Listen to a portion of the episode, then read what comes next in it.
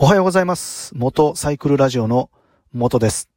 このラジオでは元教習指導員という経験から得たバイクの楽しみ方や安全運転についてのお話をさせていただいております。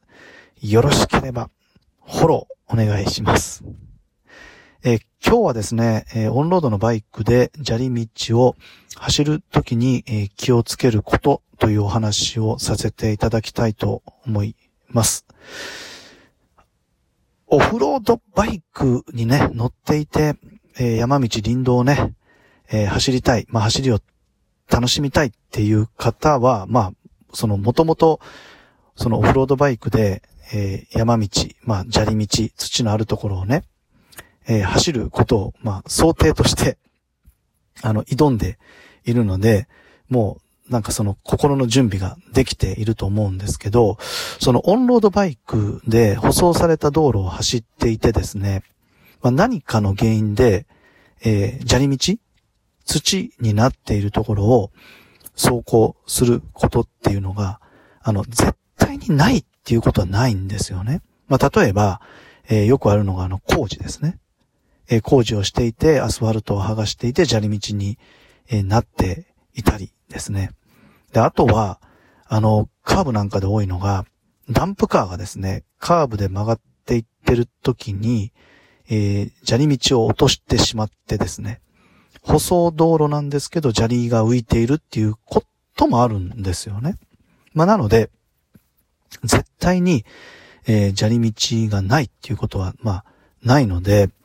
その、いきなりこう、砂利道が出てきた時に、まあ、どういうふうに対応するかっっていうのを、やっぱり、ちょっと事前情報として、あの、頭に入れておくことで、えー何がメリットがあるかっていうと、あの、まあ、焦らないと思うんですね。やっぱりね、いきなり砂利道出てきたらね、やっぱ焦りますよね。これ私もそうですね。ずっと舗装道路続いてて、いきなり砂利道になったら、あれってこうね、あれってやっぱりなりますよね。一瞬なんか心の中でこう叫ぶっていうか、うわっってなっちゃうんですよね。で、そのね、うわってなった時に、やっぱり急のつく操作をすると、こう、転倒にね、繋がってしまう可能性があると思っています。でですね、あの、具体的に今どうやってね、対応するかっていうことなんですけど、やっぱりね、急のつく操作をしないっていうことですね。なので、極力ですね、あの、効きのいいフロントブレーキを、あの、ギューッとかけるっていうよりかは、アクセル戻して、えー、後輪ブレーキ。き、効きがあんまり良くない後輪ブレーキをメインに速度を落としていって、で、バイクのね、その、バランスを保つっていうね、ことが、えー重要だと思います。まあもちろん速度が遅くなったら、全然両足をついてね、えーバランスの崩れに対応してもいいと思うんですね。速度が速かったら、あの、危ないじゃないですか、足出したらね。だからまずその出てる速度を、砂利道、まあ砂道になった時に、えー速度を落とさないといけないんですけど、焦ってね、えーいきなりこう速度を落とそうとすると、まあそれで、えー要は、タイヤがですね、砂利にこう取られたりして、で、バランス崩しても最悪ね、あの、転倒につながってしまうと思うので、まあまずはね、あの、リアブレーキを中心に速度をね、落とすっていうことが、えー大切だというふうに思っています。まあ実際ね、私もですね、えー、そうですね、ゼファー1100なんかの場合は、まあ昔乗っていたんですけど、北海道のツーリング行った時なんかは、あの、結構その砂利道の上をゼファー1100で通ることってあったんですよ。キャンプ場に、えー向かっていく時とかね。もう本当に、まあ今だったらね、そのキャンプ場に行くって言ってももう結構道路舗装されてることが多いと思うんですけど、まあ昔本当にキャンプ場、えー行くってなったら北海道なんかだったらもう結構その砂、砂利の上をこう走っていく区間が長かったりしたので、まあなので、えっと、先ほどお伝えした形でね、リアブレーキを中心に、えーまあ、速度コントロールをしながら、時に両足を出してっていうことをしていました。なんかあの、秘境のね、温泉があるって言って、まあ、昔はね、スマホがなかったので、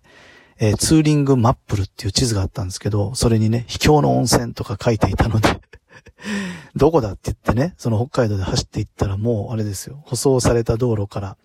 砂道になって、で、砂道の中から今度砂利道になったりとかね、して、もう、どこまで行ったら温泉が出てくるんだみたいな感じで結構ね、砂砂利の上をゼファー1100でね、走ったことが ありました。まあ、なので、まあ、今でもね、全然そのツーリング行ってね、えー、急に、えー、まあ、こ、工事が多いですかね。工事で、えー、砂利道、えー、まあ、土の上をね、通らないといけないっていうことは、全然出てくると思いますので、まあ、なので、えー、え、そんな、え、そんな砂利道とか、土の上通ること、オンロードバイクであるのってね、いうふうに、あの、こう、思い込まれてる方は、あの、ぜひですね、今回お話聞いていただいたことを参考にしていただいて、あの、急に砂利道になってもね、まず、あの、焦らないでください、本当に。焦ると、もう、あの、やっぱり、フロントブレーキを握る手の力が強くなって、で、もう最悪ね、バランス崩して、あの、転倒してしまう、あの、可能性がありますから、まあ、まずはリアブレーキを使ってね、あの、速度を えー、徐々に落としていって、ね。で、でも不安定だったら両足を出して、えー、バランスの崩れに対応するっていうことをね、ちょっとこう頭の中で1回か、まあそうですね、2回ぐらい イメトレしとくだけでも、実際その場面が出てきた時に、まあ少しはね、焦らず、あー、まあ前、前イメトレしたなっていうことで、あの、頭の中からこう、引き出してくることができると思いますので、えぜひね、一度ちょっとイメトレをしていただけたらというふうに思います。はい。まあ、ということで、えっ、と、今日ね、日曜日、ちょっとね、天気が悪くなりそうで、まあ、昨日ね、ちょっと朝活で、もう暑いんで、朝早くね、あの、バイクで出かけて、で、いつもの山道コースを走って、まあ、なんか本とあれですね、なんかトトレーニングしてるような感じで走ってますかね。昨日は、下りのカーブで、あの、セルフステアをね、意識して使うために、あの、体が前のめりにならないようにっていうのを、あの、それをちょっと意識して走行、えー、していました。